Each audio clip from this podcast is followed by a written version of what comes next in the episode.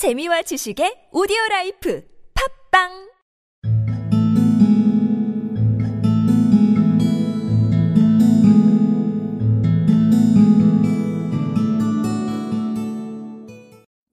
We travelled by the Underground as far as Aldersgate, and a short walk took us to Saxe Coburg Square, the scene of the singular story which we had listened to in the morning.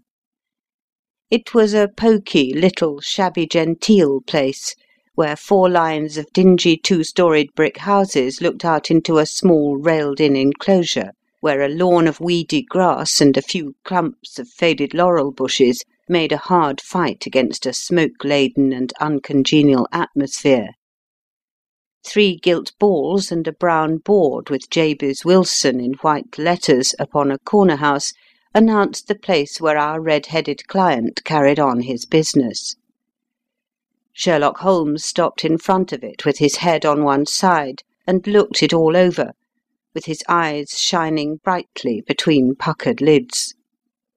Then he walked slowly up the street and then down again to the corner, still looking keenly at the houses. Finally he returned to the pawnbroker's, and having thumped vigorously upon the pavement with his stick two or three times, he went up to the door and knocked.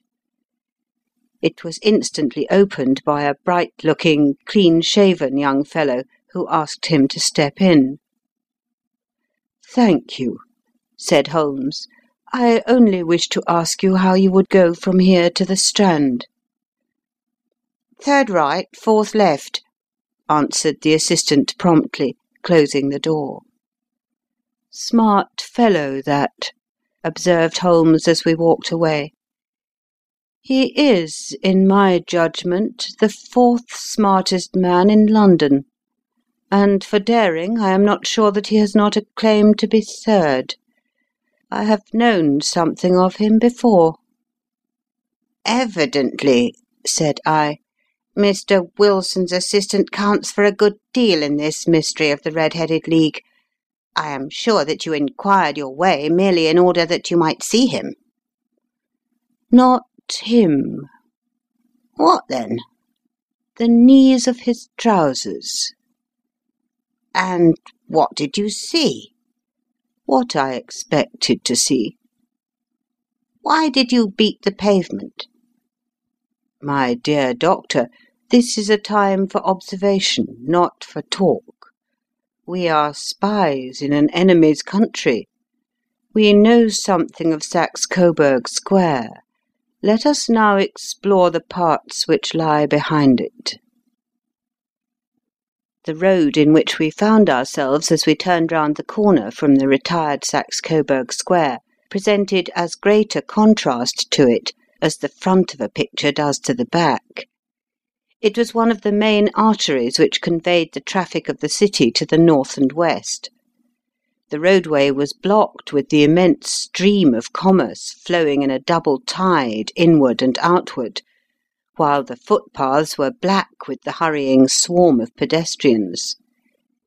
It was difficult to realise as we looked at the line of fine shops and stately business premises that they really abutted on the other side upon the faded and stagnant square which we had just quitted.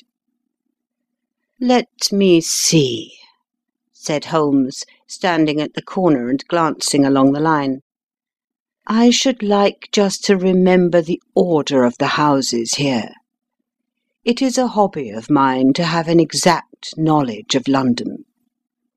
There is Mortimer's, the tobacconist's, the little newspaper shop, the Coburg branch of the City and Suburban Bank, the vegetarian restaurant, and Macfarlane's carriage building depot.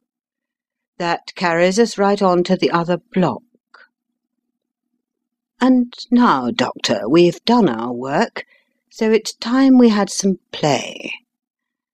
A sandwich and a cup of coffee, and then off to Violin Land, where all is sweetness and delicacy and harmony, and there are no red headed clients to vex us with their conundrums.